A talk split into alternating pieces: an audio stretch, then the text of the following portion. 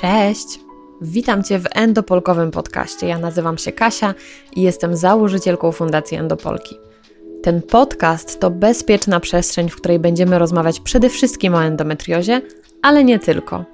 Razem z moimi gośćmi będę poruszać również temat zdrowia kobiecego, zdrowia psychicznego i holistycznego zadbania o ciało i umysł. Partnerem tego odcinka jest Parens Centrum Leczenia Niepłodności. Parens to miejsce, w którym pary borykające się z problemem niepłodności lub potencjalnej bezpłodności mogą uzyskać profesjonalną pomoc. Klinika prowadzi pełną diagnostykę oraz wszystkie etapy leczenia, posiada wieloletnie doświadczenie i setki zadowolonych pacjentów. Dobierając zindywidualizowany program leczenia, wykorzystując zdobycze nauki i techniki, pomaga naturze w spełnianiu marzeń pacjentów marzeń o rodzicielstwie. Wspólnie z Parens stworzyliśmy cykl rozmów na temat leczenia niepłodności. Moim dzisiejszym gościem jest magister Aneta Macur, koordynator do spraw badań naukowych i rozwoju w laboratoriach embriologicznych Grupy Medycznej Parens, starszy embriolog kliniczny Europejskiego Towarzystwa Rozrodu Człowieka i Embriologii. Dzień dobry Pani Aneto, jest mi bardzo miło Panią gościć w naszym podcaście.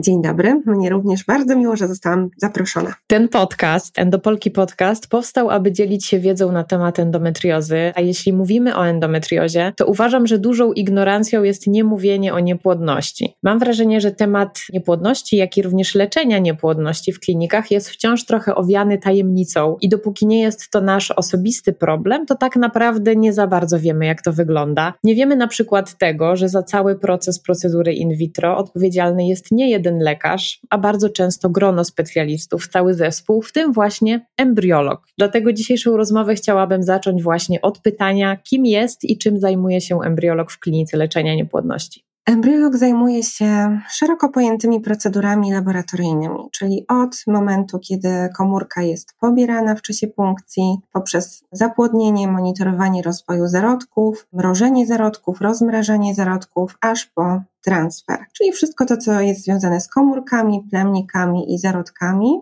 Tym zajmuje się embriolog. Oprócz tego embriolog udziela konsultacji pacjentom, u nas w klinice na przykład przed każdą procedurą jest możliwość takiej konsultacji darmowej z embriologiem, który właśnie opowiada o przebiegu całej procedury, odpowiada na pytania pacjentów, więc sprawia to, że jesteśmy troszkę bliżej z pacjentami, bo no zwykle jesteśmy gdzieś tam za zamkniętymi drzwiami i nas nawet nie widać. Oprócz tego embriolodzy w naszej klinice prowadzą też statystyki skuteczności leczenia, czyli zbierają informacje na temat efektów. Embriolog też oczywiście w samym laboratorium dba o jakość sprzętu, pacjentów, o to, czy przechodzą konieczne przeglądy, o czystość powietrza, czyli ogólnie czuwa nad funkcjonowaniem całego laboratorium. Poza tym embriolog może też prowadzić działalność naukową, uczestniczyć w badaniach naukowych albo działalność dydaktyczną, na przykład pisać różne teksty popularyzujące leczenie niepłodności, tak jak na przykład mój profil na Instagramie, ale też może na przykład brać udział w warsztatach dla pacjentów, też uczestniczyć w tym rozpowszechnianiu jak najbardziej rzetelnych informacji na temat in vitro. Także embriolog to jest taki rozwojowy zawód, każdy znajdzie coś dla siebie, codziennie jest coś nowego i nie można się nudzić. Czyli jak dobrze rozumiem, to też jest ten specjalista, który ma najwięcej do czynienia już z samymi komórkami czy z nasieniem i jest tak naprawdę najbliżej określenia jakości chociażby komórek. Dokładnie tak. Ja zawsze mówię, że naszym pacjentem jest zarodek, a właściwie z pacjentami mamy dość ograniczony kontakt. Naszym pacjentem jest zarodek i on jest dla nas najważniejszy w każdym momencie. Czyli zdecydowanie jest to osoba bardzo ważna w klinice, bo bez Was jednak ten proces by nie mógł być możliwy. A w takim razie chciałabym się dowiedzieć, jaka jest ścieżka zawodowa? Co trzeba zrobić, żeby zostać embriologiem? Mhm. No, ostatnio dowiedzieliśmy się w Sejmie, że trzeba być zootechnikiem. To jest zupełnie inna historia. Więc tak, zaczynamy od studiów. Embriolog powinien ukończyć biologię, biotechnologię lub analitykę medyczną. Na razie są to te trzy specjalizacje. Jeśli chodzi o później pracę w laboratorium, to rozpoczyna się od laboratorium andrologicznego, czyli w tej części związanej z badaniami nasienia. Czyli najpierw zaczynamy od preparatyki nasienia do zabiegów, inseminacji in vitro, od badań nasienia, czyli takich prostszych rzeczy, a później wchodzimy do laboratorium embryologicznego i tam to szkolenie już jest troszkę bardziej poważne i trudniejsze, dużo trudniejsze. Więc tam zaczynamy właśnie się uczyć tego, jak się pobiera komórki, jak następuje zapłodnienie, jak mrozić, jak rozmrażać i embriolog przechodzi to szkolenie pod okiem doświadczonego embriologa, zanim rozpocznie działanie na materiale ludzkim. Jeśli już rozpoczyna pracę z materiałem pacjentów, także pracuje pod okiem doświadczonego embriologa.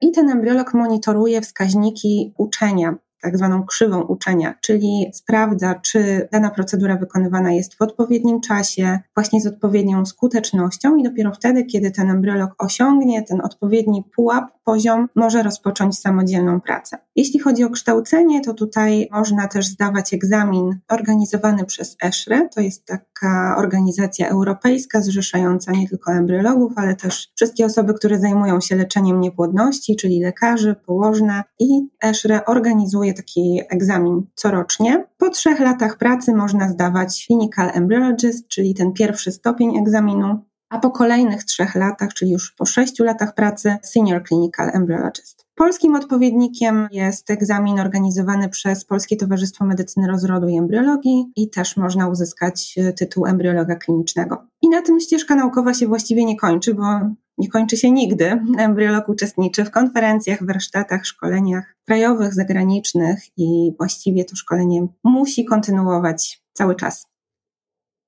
Tego akurat się spodziewałam, zresztą patrząc na wielu różnych specjalistów, widzimy, że ta ścieżka się nigdy nie kończy i tak naprawdę coraz więcej jest też organizowanych czy konferencji, kongresów, szkoleń, w których można brać udział. Zresztą medycyna chyba jest jedną z takich dziedzin, która naprawdę dosyć szybko się rozwija i dynamicznie, więc nie sądzę, żeby kiedykolwiek ten etap kształcenia się tutaj zakończył, a zadając to pytanie, bardziej mi chodziło właśnie o ten początek, żeby może rozwiać też taką wątpliwość, że nie trzeba kończyć medycyny, żeby być embriologiem, bo też już się spotkałam właśnie właśnie z takim myśleniem, powiedzmy, błędnym, że embriolog to jest również lekarz. Tak, dokładnie. Niekoniecznie tak musi Często być. Często się to zdarzy. No właśnie, więc fajnie, że już na start sobie jakieś mity tutaj zażegnamy. Z mojej perspektywy, embriolog to jest osoba bez której nie wiem, czy ja byłabym w stanie też dowiedzieć się tak wiele na temat tego, jaka jest jakość komórek. Podejrzewam, że takie też są najczęstsze pytania, jak pani ma kontakt i konsultacje z pacjentami, właśnie o tę jakość, jak poprawiać jakość komórek, jak poprawiać jakość nasienia. Oczywiście nie mamy do czynienia z cudotwórcami. Ja wiem, że tego magicznie też się nie da zmienić, ale jednak każdy pewnie z nas, kto ma jakieś problemy, kto zaczyna też tą ścieżkę niepłodności, chciałby mieć jak największą kontrolę nad tą chorobą, więc może zacznijmy od tematu komórek jajowych, bardzo szerokiego tematu, aczkolwiek to, co najczęściej słyszę też od kobiet, kobiet z endometriozą, to skupianie się głównie na AMH,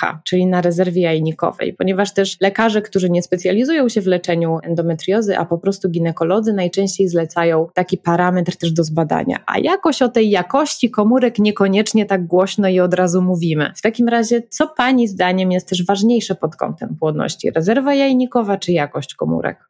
Kontekście płodności kobiety oba te zagadnienia są równie ważne, są bardzo ważne. Nie nazywałabym AMH AMH, tylko tak bardziej rezerwą jajnikową właśnie, bo AMH samo to jest e, badanie, które jest dość zmienne. Może być tak, że dzisiaj zbadamy, wyjdzie jeden, za pół roku wyjdzie jeden i pół. To jest możliwe. Więc rezerwę jajnikową mierzymy jeszcze poprzez e, tak zwany AFC, czyli ilość małych pęcherzyków antralnych które zlicza się na USG u lekarza i to jest, powiedziałabym, że nawet ważniejszy wskaźnik i razem właśnie z AMH możemy w ten sposób ocenić rezerwę. I czy ta rezerwa jest ważna? Oczywiście, że jest ważna, bo jeżeli jest niska, to jest to dla nas sygnał, że musimy zintensyfikować działania, bo czas się kurczy. Natomiast jeśli chodzi o jakość komórek, to faktycznie o tym się nie mówi od razu, dlatego że tego nie widać. Nie ma takiej możliwości jak nasieniem, że badamy nasienie, nie możemy zbadać komórek. Zobaczymy je dopiero wtedy, kiedy zostaną pobrane w czasie punkcji.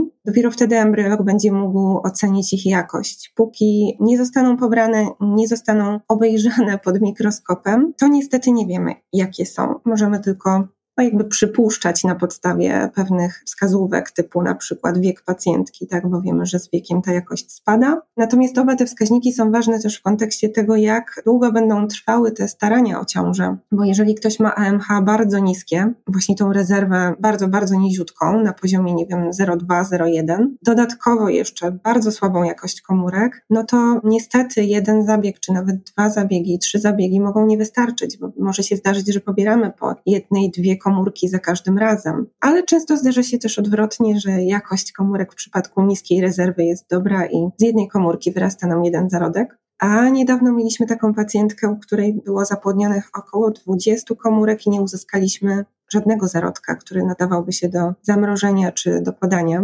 Oczywiście to jest pacjentka z endometriozą. No, było to też dla nas e, nieco zaskakujące, dlatego że pacjentka młoda, no, nie rokowało to wszystko aż tak źle, ale tak też się zdarza i trzeba mieć gdzieś tam z tyłu głowy, że mimo dużej ilości komórek nie zawsze one są jakościowo dobre. No oczywiście na pacjentkę mamy już plan z doktorem, jest już skonsultowana i wiemy, co robić na przyszłość, ale tak czy inaczej, no, mogą się zdarzyć też takie nieprzewidziane sytuacje. Czyli to jest trochę taka ruletka. Po pierwsze, dopóki nie pobierzemy komórek, to nie możemy ocenić ich jakości, a po drugie, nawet mając tak dużą liczbę, bo zakładam, że 20 pobranych komórek to jest naprawdę już solidna liczba, może się okazać, że to nie jest jednak wystarczające właśnie pod kątem jakości. A czy my mamy w ogóle jakikolwiek wpływ na te nasze komórki, na rezerwę, na jakość? Czy my jako pacjentki możemy cokolwiek w tym kontekście zrobić?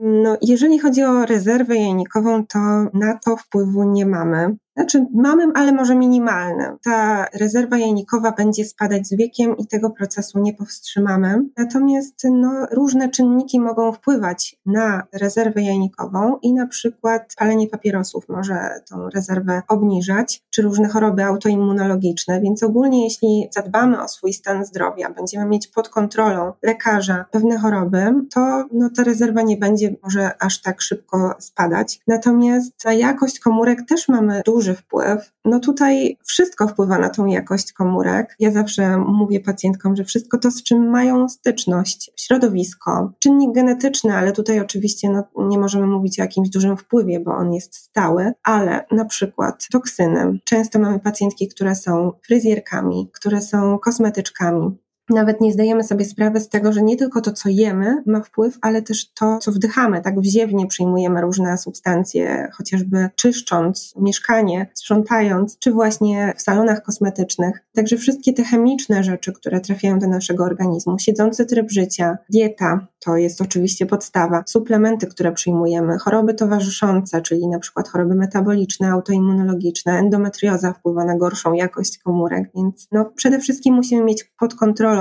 te choroby, na przykład w przypadku endometriozy korzystać z pomocy fizjoterapeuty, obniżać cały czas stan zapalny poprzez stosowanie odpowiedniej diety, suplementów, że tak, no pewien wpływ mamy i na jakość, i na tempo spadku rezerwy jajnikowej, ale ten wpływ niestety nie jest aż tak duży, jakbyśmy chciały. No tak, generalnie chyba na endometriozę nie mamy aż tak dużego wpływu, jakbyśmy chciały, więc tutaj nie spodziewałam się też znacząco innej odpowiedzi. Aczkolwiek wyobrażam sobie taką sytuację, że pobieramy komórki, okazuje się, że jakość nie jest najlepsza, ale jest to jeszcze taki moment, kiedy rzeczywiście zmieniając nasz styl życia, bo tak jak pani mówi o tych toksynach, o jakichś produktach, których używamy, to co wziewnie też się przyjmuje. Pamiętam, jak kiedyś mi też pani napisała, napisała o paście Colgate. Bardzo dobrze to sobie zakodowałam, że są akurat badania w tym kierunku. Generalnie myślę, że jeśli chodzi o kosmetyki, które w składzie nie mają składników naturalnych, też będą na to wpływać. To jeśli trochę zmienimy ten nasz styl życia, zadbamy właśnie o dietę, o suplementację, o fizjoterapię, to mamy szansę trochę jednak podnieść jakość tych komórek. Zdecydowanie tak i to też widać między pierwszą a drugą procedurą, czasami jest tak, że pierwsza procedura to jest taki duży entuzjazm wśród pacjentek, podchodzą na zasadzie na pewno się uda, wszystko będzie dobrze i zostają czasami sprowadzone na ziemię i okazuje się, że jakość komórek jednak jest bardzo, bardzo kiepska i wtedy te pacjentki biorą się za siebie bardzo ostro i właśnie wprowadzają różne zmiany dietetyczne. Miałam teraz niedawno pacjentkę, z którą rozmawiałam, ona w ciągu miesiąca schudła 11 kilo. Nie Nie wiem, czy to jest do końca korzystne, bo prawdopodobnie to jest tylko woda, z której spadła na wadze, ale tak czy inaczej widać tą ogromną determinację i pacjentki zaczynają się dowiadywać na temat suplementów, na temat właśnie tego, jak powinna wyglądać dieta, zaczynają się trochę ruszać bardziej i widać to przy kolejnych podejściach. Też jest to ważne, że przy kolejnych podejściach, przy kolejnej stymulacji jajniki już troszkę inaczej reagują na stymulację, więc obserwujemy, że drugie podejście zwykle jest lepsze, nawet gdybyśmy nie zrobili totalnie nic, jeśli drugie podejście jest w ciągu roku od pierwszego, od pierwszej stymulacji, ale na pewno te wszystkie zmiany, które te pacjentki wprowadzają w swoim życiu, w swojej diecie również, mają na to też ogromny wpływ. I już druga procedura idzie super, więc widać ten efekt zdecydowanie. Czy w przypadku pacjentek z endometriozą też takie czary-mary możemy zrobić? Bo na tyle, na ile znam to środowisko, do którego zresztą sama też należę, to wiem, że my jako endopolki już bardzo dużo robimy. I ta właśnie fizjoterapia, dietoterapia, suplementacja, zazwyczaj jest to jakiś stały element naszej codzienności, więc na ile też my jesteśmy w stanie jeszcze coś tutaj zdziałać, jeśli tak naprawdę prowadzimy się całkiem dobrze. Mhm. To trzeba też pamiętać, że nie zawsze jakość komórek pań z endometriozą jest słaba od razu. Czy ja akurat widzę pacjentkę zazwyczaj na końcu jej drogi, tak? Bo zazwyczaj to leczenie zaczyna się zupełnie inaczej, właśnie rozpoczyna się od zmiany w swoim żywieniu, od pracy z lekarzem. I jeżeli już tamte etapy nie przynoszą efektu, to pacjentka decyduje się na podejście do in vitro. Zazwyczaj nie zaczyna się od in vitro, więc ciężko powiedzieć, co konkretnie wpływa na to, ale mamy takie pacjentki, które mają dobrej jakości komórki, mimo że mają endometriozę. Ja pamiętam niedawno była taka pacjentka, u której pobierałam komórki i już zwróciłam uwagę, że jakość komórek ziarnistych jest fatalna. Nigdy takich komórek nie widziałam, z dużymi skrzypami krwi. Generalnie no, czułam, że nie będzie nic dobrego i nawet zawołałam doktora Janowca, mówię mu właśnie, że tutaj nic dobrego z tego nie będzie i okazało się, że pacjentka ma trzy przepięknej jakości zarodki po zbadaniu genetycznym zdrowe. Więc nie zawsze to, co widzimy, też jakby jest y, jeden do jeden z tym, jaka jest faktycznie jakość tych komórek. Zdarzają się pacjentki z endometriozą, które mają super komórki i zdarzają się pacjentki z endometriozą, które mają super jakościowo zarodki. Natomiast co miało na to wpływ? Zabiegi usuwania ognisk endometrialnych, które przeszły wcześniej, leczenie tego stanu zapalnego, praca z fizjoterapeutą, także to wszystko miało wpływ, ale to się wydarzyło wcześniej. Więc o tym to chyba lepiej byłoby porozmawiać z lekarzem, co on zrobił takiego, jakieś takie właśnie czary mary, że pacjentka ma dobrej jakości komórki, bo ja ją widzę już na samym końcu. Niestety jestem już po rozmowie z doktorem Janowcem, więc chyba będę musiała przeprowadzić drugą specjalnie, żeby o tym przypadku porozmawiać, bo naprawdę jest to szalenie ciekawe. A w jaki sposób, jeśli oczywiście jest Pani w stanie powiedzieć takim prostym językiem, który zrozumie również osoba, która nie specjalizuje się w tym temacie. Jak określa się jakość komórek? Co tam widać pod tym mikroskopem? Na początku, kiedy pobieramy komórki, no możemy określić tylko jakość komórek ziarnistych, bo komórka jest otoczona komórkami ziarnistymi. To, co przed chwilą powiedziałam, a to wrażenie może być mylne, jak też przed chwilą słyszeliście Państwo. Więc tak, generalnie na początku nie widzimy prawie nic, bo komórka jest ukryta w tych komórkach ziarnistych, potem jest z tych komórek oczyszczana i widzimy takie komórki, jak no nieraz można zobaczyć w jakichś atlasach czy na filmikach, taką czyściutką komórkę bez komórek ziarnistych. I jeżeli mamy taką komórkę, to mamy kilka narzędzi, z których możemy skorzystać. Jednym z nich jest taki specjalny program Oocyte, który pozwala nam zajrzeć do wnętrza komórki. I w komórce powinno być obecne wrzeciono podziałowe. To jest taka struktura, która umożliwia rozejście materiału genetycznego, czyli chromosomów, do komórek potomnych przy podziale tej komórki. I ten podział powinien nastąpić idealnie porówno, tak żeby materiał genetyczny w komórkach potomnych był taki sam. I właśnie dzięki temu programowi Oocyte my możemy zobaczyć, jak wygląda to wrzeciono. Wrzeciono to jest ogromnie ważna struktura, ponieważ jeżeli te powiedzmy nici wrzeciona nie funkcjonują prawidłowo, to chromosomy mogą się pogubić i wtedy komórki potomne będą już nieprawidłowe pod kątem genetycznym. Więc jeśli to wrzeciono jest prawidłowe i my widzimy to właśnie dzięki temu programowi Oocyte, to komórka już z zasady ma większe szanse na to, że zostanie zapłodniona i że dojdzie do etapu blastocysty. Natomiast jeśli to wrzeciono albo jest zupełnie nieobecne w komórce, albo na przykład znajduje się na granicy z ciałkiem kierunkowym, to jest też taka druga komórka, która powstaje po podziale oocytu, to świadczy o tym, że komórka jest niedojrzała jeszcze, nie do końca prawidłowa na ten moment i może to skutkować tym, że niestety mniej zarodków powstaje po zapłodnieniu takich komórek. Więc to jest pierwsza rzecz, którą oceniamy, czy jest to wrzeciono, jakie jest to wrzeciono, a po drugie oceniamy budowę morfologiczną, czyli obecność jakichś różnych anomalii w środku, we wnętrzu, w cytoplazmie komórki. To są znowu takie struktury, które mogą świadczyć o nieco niższym potencjale komórki jajowej do zapłodnienia i później rozwoju, na przykład jakieś duże wakuole albo takie struktury, koliste struktury powstałe z siateczki śródplazmatycznej, które też bardzo, bardzo źle rokują. Może być też tak, że komórka jajowa jest dużo większa niż powinna być i wtedy takiej komórki zupełnie nie zapładniamy. To jest tak zwany giant oocyte i ona może mieć nieprawidłowy skład genetyczny. Powinniśmy ją generalnie odrzucić, nawet jeżeli to jest jedyny dostępny oocyt danej pacjentki.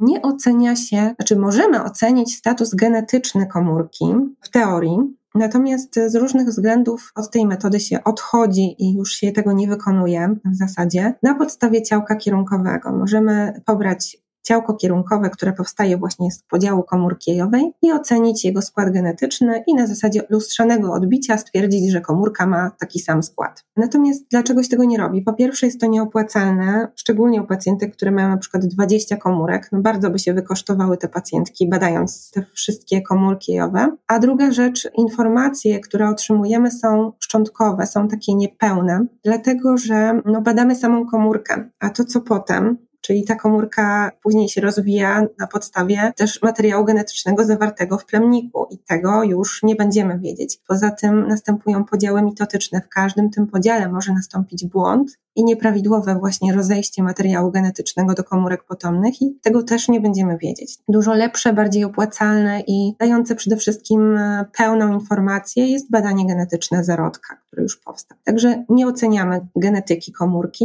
i oprócz tych anomalii morfologicznych, oprócz genetyki, której nie oceniamy, jest jeszcze całe mnóstwo zjawisk biochemicznych, które zachodzą w cytoplazmie, w jądrze komórkowym, w mitochondriach, a czego zobaczyć i ocenić też nie możemy, bo albo nie dysponujemy takimi narzędziami, albo musielibyśmy komórkę zniszczyć, żeby ją zbadać. Więc to, co widzimy, to jest tylko część tego, jaka jest faktyczna jakość komórki, oceniamy jej budowę, ale nie możemy ocenić jakości na poziomie biochemicznym i genetycznym. Czyli może być tak, że najpiękniejsza morfologicznie komórka nie będzie w stanie przeprowadzić jakiegoś procesu, na przykład po wniknięciu plemnika do komórki powinny się wyzwolić w komórce, uwolnić takie fale wapnia. I jeśli ten proces nie zajdzie we właściwy sposób, to komórka nie zostanie zapłodniona. I na tym etapie właściwie wszystko się zakończy. To tak jakby najlepsza aktorka wyszła na scenę i zapomniała tekstu. Tak, jest super, wszystko super, ale jednak koniec na tym. Albo w komórce jest czegoś za mało, już nie wnikając w te trudne nazwy różnych czynników, mRNA i tak dalej. Dzisiaj już wiemy, że niektóre komórki są lepiej wyposażone, a inne nie. W jednych jest więcej, na przykład mitochondriów, czy właśnie jakichś innych czynników, a w innej jest mniej. To tak jakby ja zawsze tłumaczę pacjentkom na zasadzie takiej, że mama dała kanapki na drogę. Jednemu dała mniej, a drugiemu dała więcej. I na bazie tego, co jest w komórce, zarodek rozwija się przez kilka pierwszych dni. On ma tylko to, co ta mama spakowała do środka. I jeśli zarodek został słabiej wyposażony, to może się na przykład zatrzymać w rozwoju. Także wielu rzeczy nie widzimy i nie wiemy i nie dysponujemy takimi narzędziami, Możemy na podstawie rozwoju zarodka przypuszczać, czy przyczyna jego na przykład zahamowania podziałów leży po stronie żeńskiej czy męskiej, ale to, co irytuje pacjentów najbardziej, a nas, embriologów, to już ekstremalnie, że tej odpowiedzi, co konkretnie, co konkretnie się wydarzyło. No dobrze, nie ma zapłodnienia, ale co konkretnie? Pani embriolog, nie ma. Tej odpowiedzi nie ma. Możemy ocenić tylko wygląd, budowę komórki, ale to, co jest w środku, czasami jest po prostu tajemnicą. Jestem w stanie sobie wyobrazić jako pacjentka, jak bardzo jest to frustrujące, aczkolwiek nie jestem w stanie sobie wyobrazić, jak musi to specjalistów frustrować, którzy naprawdę chcieliby i robią wszystko, żeby odpowiedzieć na te pytania. Niemniej niesamowita lekcja biologii. Tak się w trakcie wypowiedzi zastanawiałam, czy my na biologii też mieliśmy takie ciekawe informacje, ale chyba nie, bo myślę, żebym je lepiej zapamiętała. Może tutaj jest jakaś wskazówka, żeby system edukacji posłuchał też naszych podcastów i coś zmienił w lekcjach biologii. Myślę, żeby się to przydało i pewnie część osób kiedyś będzie sobie zadawała te pytania. Na pewno kwestia właśnie jakości komórek czy rezerwy jajnikowej to jest jedna z takich, o które najczęściej mnie pytają kobiety z endometriozą jako prowadzącej fundację, ale kolejna kwestia, która też się bardzo często pojawia, to jest mrożenie komórek, mrożenie oocytów. Tak jak już tutaj wiele razy dzisiaj powiedziałyśmy, endometrioza wpływa powiedzmy tak w skrócie, na nasze szanse płodnościowe. Dlatego też całe szczęście, coraz częściej ja słyszę o tym, że kobiety z endometriozą powinny dużo wcześniej myśleć o swojej płodności, a nie może w momencie, kiedy już chciałyby zajść w ciąży, a może te kilka lat wcześniej i sprawdzić przynajmniej swoje szanse i zabezpieczyć się na tyle, na ile jest to możliwe. To jest też taka wiedza, którą ja mam wrażenie, że gruntuję sobie dzięki właśnie doktorowi Janowcowi, który bardzo tutaj mocno stara się też edukować właśnie w mediach społecznościowych w tym kontekście. Więc y, jakby gdybyśmy mogły teraz przejść właśnie do tego tematu mrożenia oocytów i mrożenia zarodków, bo też ciężko tak naprawdę to oddzielić, bo jednak finalnie chodzi nam o ten zarodek. Co jest lepsze pod kątem płodności? Czy zabezpieczać się i mrozić same komórki, czy od razu mrozić zarodki? Zdecydowanie lepsze jest zawsze mrożenie zarodków, bo to jest etap przedostatni, tak? Mamy komórki, potem mamy zarodki, a potem mamy dziecko. Więc jest to przedostatni etap i to, co może pójść nie tak, to jest implantacja, ale jesteśmy już tuż przed osiągnięciem celu, więc wiemy, ile mamy zarodków i ile mamy realnych prób tych transferów. Natomiast jeśli zamrozimy komórki, to jest jeszcze wcześniejszy etap i tak jak powiedziałam, tak jak mówiłam wcześniej o tej pacjentce z 20 komórkami, no nawet jeśli ocenimy jakość komórek, to co jesteśmy w stanie ocenić w laboratorium pod mikroskopem, to i tak nigdy tego efektu końcowego nie jesteśmy w stanie ostatecznie przewidzieć. Możemy w jakiś sposób próbować, no na podstawie statystyk chociażby, stwierdzić, ile tych komórek potrzeba, żeby mieć określone zabezpieczenie na przyszłość, ale no zdecydowanie ja zawsze, jeśli tylko jest taka możliwość, bo no różnie to bywa i niestety nie wszyscy mają opcję zabezpieczenia od razu zarodków, to najlepiej byłoby zabezpieczyć zarodki. A w takim razie, czy wszystkie komórki, które pobierzemy, będą się nadawały później do rozmrożenia? Bo też zdarza się, że właśnie o tym słyszę, że nie każda komórka będzie później właśnie mogła zostać rozmrożona. Dlatego nawet jeśli mamy powiedzmy liczbę 10, to żeby zawsze brać pod uwagę to, że liczba tych rozmrożonych komórek może być mniejsza. Mhm. Do zamrożenia nadają się wszystkie dojrzałe komórki.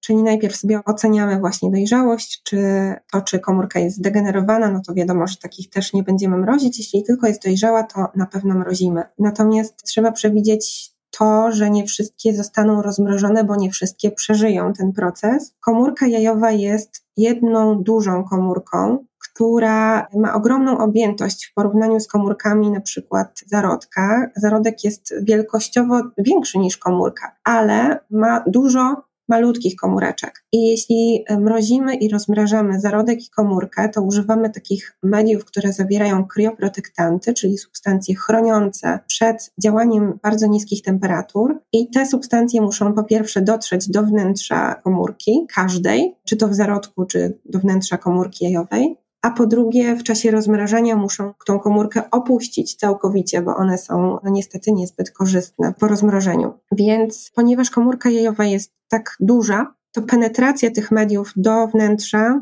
zajmuje troszkę dłużej czasu, a z kolei im więcej, im dłużej ta komórka przebywa w kryoprotektancie, tym gorzej dla niej, bo on jest jednak mimo wszystko toksyczny. Więc musimy wyważyć ten czas pomiędzy tym, żeby kryoprotektant przepenetrował do wnętrza komórki, a jednocześnie, żeby nie była w nim za długo. I stąd bierze się rozmrażalność komórek niższa niż zarodków. Zarodki przeżywają około 97 nawet więcej procentach, czyli no w zasadzie mamy prawie pewność, że zarodek przeżyje. A jeśli chodzi o komórki, to tutaj różnie bywa. Jeżeli to są komórki zdrowej, młodej kobiety, to 90% komórek powinno przeżyć. No ale my z takimi to raczej nie mamy do czynienia, bo to musielibyśmy mrozić komórki dawczyni, żeby tak było. A jeżeli mrozimy komórki pacjentek, często też pacjentek nawet po 35 roku życia, no to jakość tych komórek jest słabsza i niestety one tak nie funkcjonują, żeby przepenetrowały te media w odpowiednim czasie.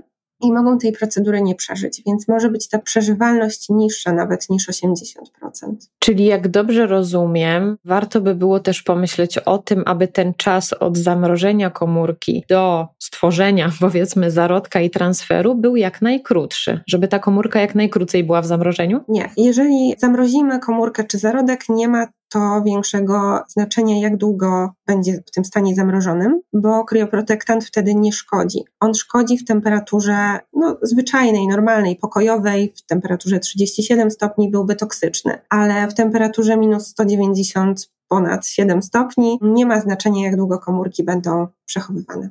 To jest dobra informacja, bo już się przestraszyłam, że ten czas tutaj też gra rolę i powinnyśmy jak najszybciej podejmować taką decyzję. A tak jak pani też powiedziała, nie zawsze każda z kobiet jest w takiej sytuacji, kiedy po pierwsze może zamrozić od razu zarodki, chociażby z tego względu, że nie każda kobieta ma partnera albo ma partnera, z którym już są gotowi na dziecko. Więc ta dodatkowa jeszcze presja czasu myślę, że tutaj no, nigdy nie jest korzystna. I tak już jest wystarczająco dużo presji w momencie, gdy leczymy niepłodność, więc starajmy się jak najmniej mniej sobie dokładać tych zmartwień. Dokładnie tak. A jak wygląda tak naprawdę cały ten proces, który przechodzi komórka jajowa? Czyli jakbyśmy miały opowiedzieć, co się dzieje w momencie, gdy dochodzi do punkcji, czyli do pobrania komórki i trafia ona w Pani ręce? W moje ręce trafia płyn pęcherzykowy, czyli z pęcherzyka lekarz pobiera płyn, do probówki. Probówka trafia w ręce embriologa, który w tym płynie znajduje komórki otoczone tymi komórkami ziarnistymi, o których już wspominałam. Później embriolog przekłada te komórki do specjalnego medium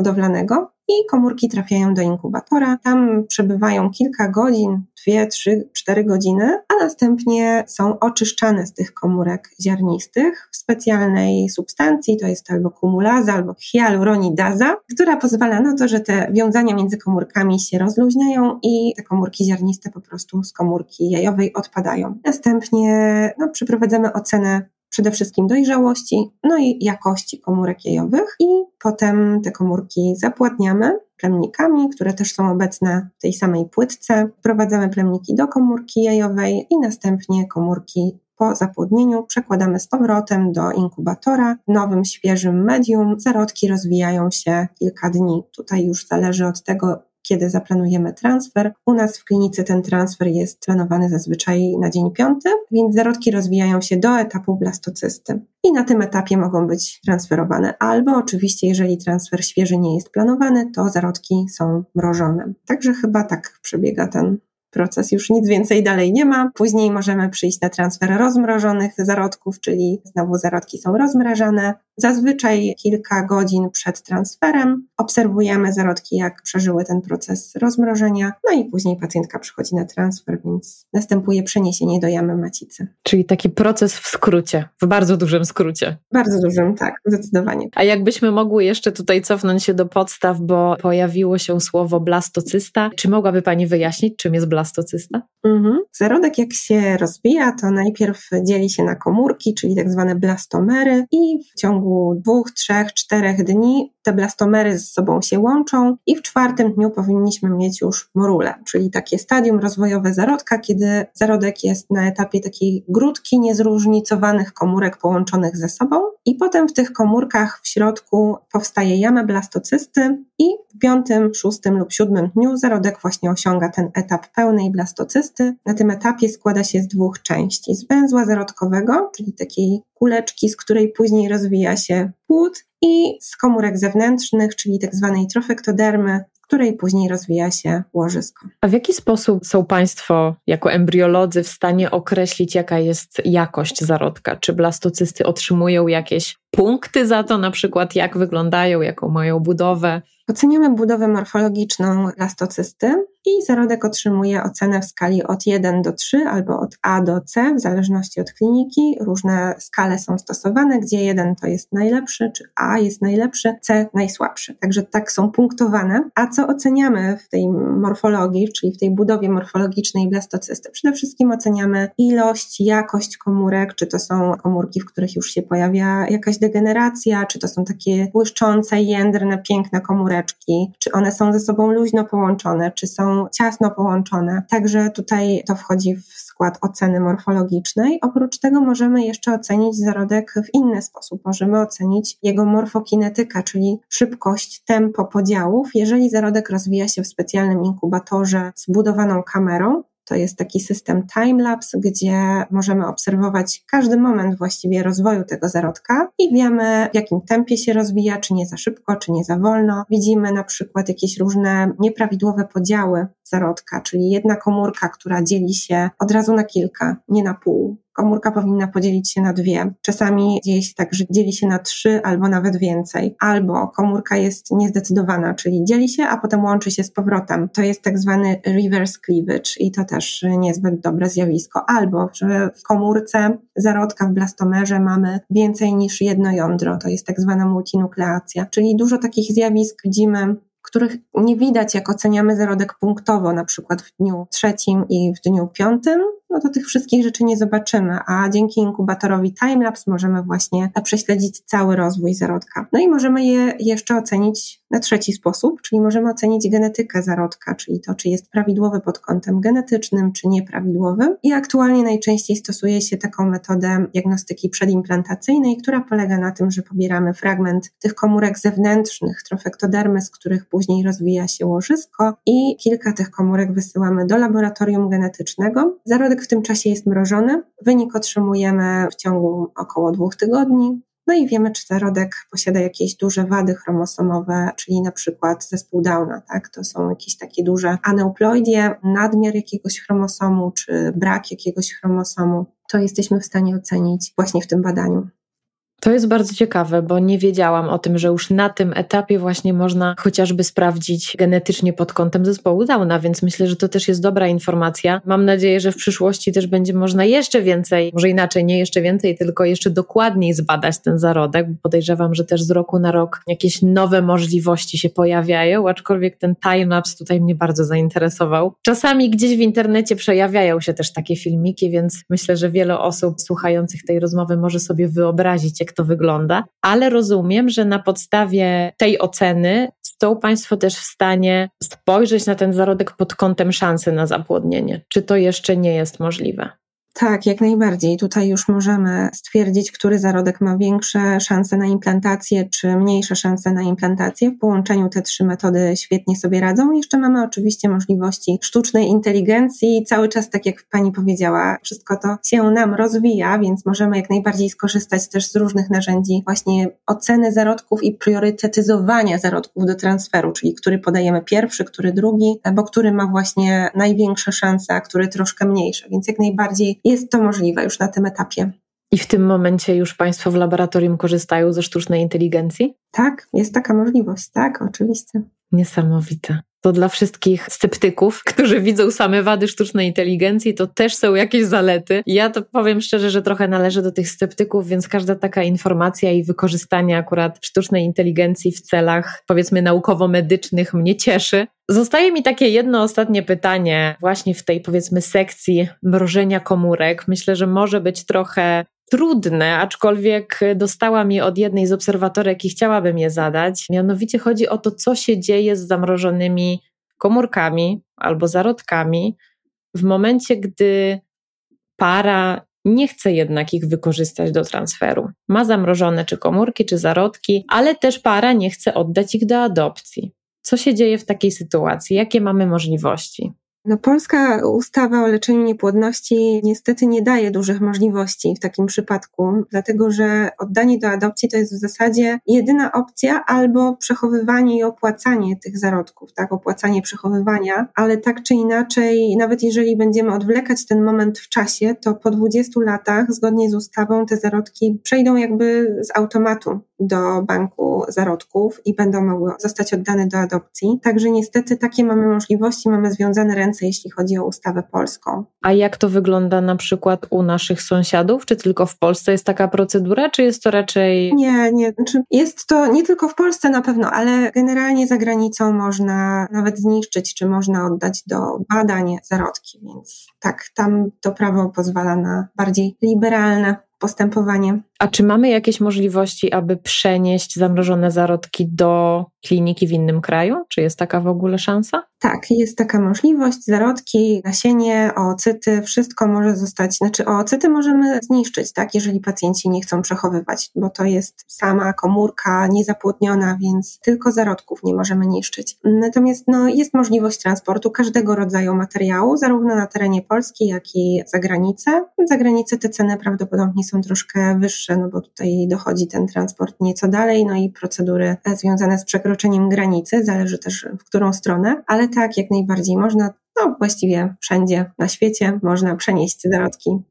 No tak, właśnie. Wiem, że jest to temat drażliwy i jednak są to decyzje bardzo osobiste. Każdy pewnie też no, na bazie własnego sumienia podejmuje taką decyzję, ale dobrze, że jest w ogóle szansa, aby te zarodki przenieść do innej kliniki, jeśli ktoś ma takie możliwości finansowe, oczywiście, bo domyślam się, że to musi być pewnie dużo większy koszt niż cała procedura też. Niekoniecznie. To jest kilka tysięcy, ale na pewno nie aż tak duże, żeby było więcej niż cała procedura. Okej. Okay. Chciałabym przejść do ostatniego tematu. Myślę, że będzie on najbardziej praktyczny, jeśli chodzi o wskazówki, o ile w ogóle można przekazywać w tej działce jakiekolwiek wskazówki, takie powiedzmy bardziej uniwersalne. A mianowicie chciałabym porozmawiać o suplementacji. Pojawiło się to hasło już też kilka razy w trakcie naszej rozmowy, w trakcie tego aspektu wspierania jakości komórek chociażby. Czy podczas konsultacji, które Pani prowadzi z parami, czy z samymi kobietami, mężczyznami, może Pani również dać takie wskazówki odnośnie do tego, co suplementować, aby wesprzeć swoją płodność? Mhm. Zazwyczaj takie konsultacje ze wskazówkami odnośnie suplementów prowadzimy razem z lekarzami, dlatego że no, embryolog oczywiście wie, co jest korzystne dla komórek czy dla plemników, ale trzeba spojrzeć całościowo. Ja pacjentki, no moim pacjentem jest zarodek, tak? Ja pacjentki nie do końca widzę, nie znam, nie wiem jaki, z jakim problemem się boryka. Czasami e, po prostu nie mamy takich informacji, na przykład na temat, nie wiem, otyłości pacjentki, więc no tutaj powinien te suplementy jednak mimo wszystko dokładnie zalecić lekarz. Oczywiście są takie suplementy, które powinna brać każda kobieta, bo ja czasami jestem naprawdę w szoku, jak pytam pacjentki, co bierze, no starając się o ciążę, tak przed zabiegiem in vitro. I ona odpowiada, że nic. I to jest e, no, dla mnie zawsze zaskakujące, dlatego że wydaje mi się, że ta świadomość jest na tyle duża, że każda kobieta zawsze, która się stara o ciążę, która w ogóle myśli o tym, powinna zacząć brać kwas foliowy. To jest taka absolutna podstawa i nie tylko przed samym transferem, bo takie też opinie słyszałam pacjentek, zacznę brać przed transferem. No nie, dlatego że kwas foliowy też wpływa na jakość komórki jajowej i to też zostało udowodnione, więc jak najbardziej powinien być brany od razu przy decyzji, że chce mieć dziecko. I druga rzecz to jest witamina D. W naszej szerokości geograficznej witamina D jest wytwarzana na słoneczku, ale z tego słoneczka korzystamy bardzo rzadko. Ja na przykład pracując w laboratorium, e, nawet w lecie wychodząc z pracy, no mam już niewielki kontakt ze słońcem, a w zimie to już e, w ogóle nie jest wytwarzana, bo jest wytwarzana między kwietniem a wrześniem naszej szerokości geograficznej, więc w zasadzie od września do kwietnia powinniśmy na pewno suplementować tą witaminę. W jakiej dawce to też powinno zostać skonsultowane z lekarzem e, na podstawie badania witaminy D, poziomu witaminy D u danej pacjentki. Taka dawka podstawowa to jest 2000 jednostek, ale na przykład pacjentki otyłe powinny brać 4000 jednostek. Pacjentki, które mają niedobory, powinny też brać czasowo pod kontrolą lekarza większe dawki, żeby właśnie te niedobory wyrównać. Także to jest takie absolutne minimum witamina D i kwas foliowy. Można oczywiście brać jakiś suplement łączony, jest ich mnóstwo na rynku dla pań starających się o ciążę. Dodatkowe rzeczy to jest na przykład omega-3. Ja zawsze wolę, jak pacjentki mają ryby w diecie, a nie biorą sobie te omega-3 w tabletkach. Jednak dwa, trzy razy w tygodniu rybę warto zjeść. Natomiast no jak już ktoś nie lubi ryb, no to można przyjmować w suplemencie. No i jakieś antyoksydanty, ale też tak jak powiedziałam, to musi być raczej dopasowane przez lekarza, no bo więcej antyoksydantów będzie potrzebować właśnie kobieta z endometriozą, bo tutaj mamy do czynienia ze stanem zapalnym, mamy do czynienia z wolnymi rodnikami, które atakują pęcherzyki jajnikowe i niestety komórki się w takich warunkach rozwijają.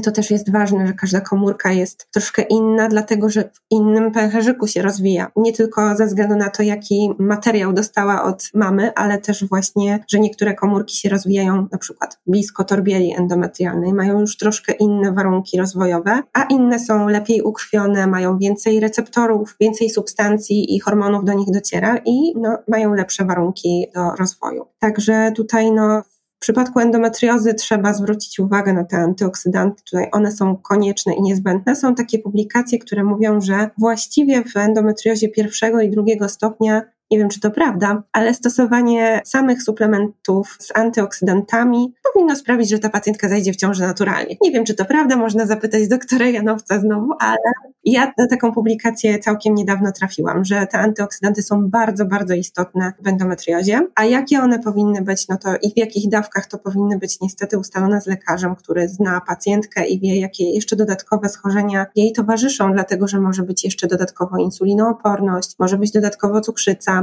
Także tutaj trzeba uważać, co konkretnie jeszcze tej pacjentce zapisać, bo Czasami na przykład e, te suplementy mogą no, nieprawidłowo działać, powiedzmy z jakimiś lekami na tarczycę, także powinno się brać je w odstępie od tych hormonów tarczycy i powinno być to ustalone z lekarzem. Przed transferem też tak samo witamina D, kwas foliowy, omega-3, magnez. To jest taka święta czwórka, rzeczy, które na pewno powinny być brane przed transferem. Można też, tak jak powiedziałam, brać to w suplementach łączonych. No i już tutaj tych antyoksydantów to raczej nie. Też zależy jakie, ale raczej przed transferem nie. Bardziej wydaje mi się, że powinno się to ustalać z lekarzem. Wiem, że lekarze nie do końca i nie wszyscy są chętni, żeby te suplementy z pacjentkami ustalać i dlatego pacjentki często biorą różne rzeczy na własną rękę i tak się kończy na przykład branie DHEA przez pacjentkę, która ma super w ogóle poziom AMH i niepotrzebnie w ogóle. No. Także no, trzeba bardzo uważać na te suplementy jednak mimo wszystko. Szczególnie, że wybór tak naprawdę w suplementach i dostęp do nich mamy teraz tak duży, duży, że można by było pójść do apteki i wykupić pół tej apteki, kupując właśnie różne suplementy.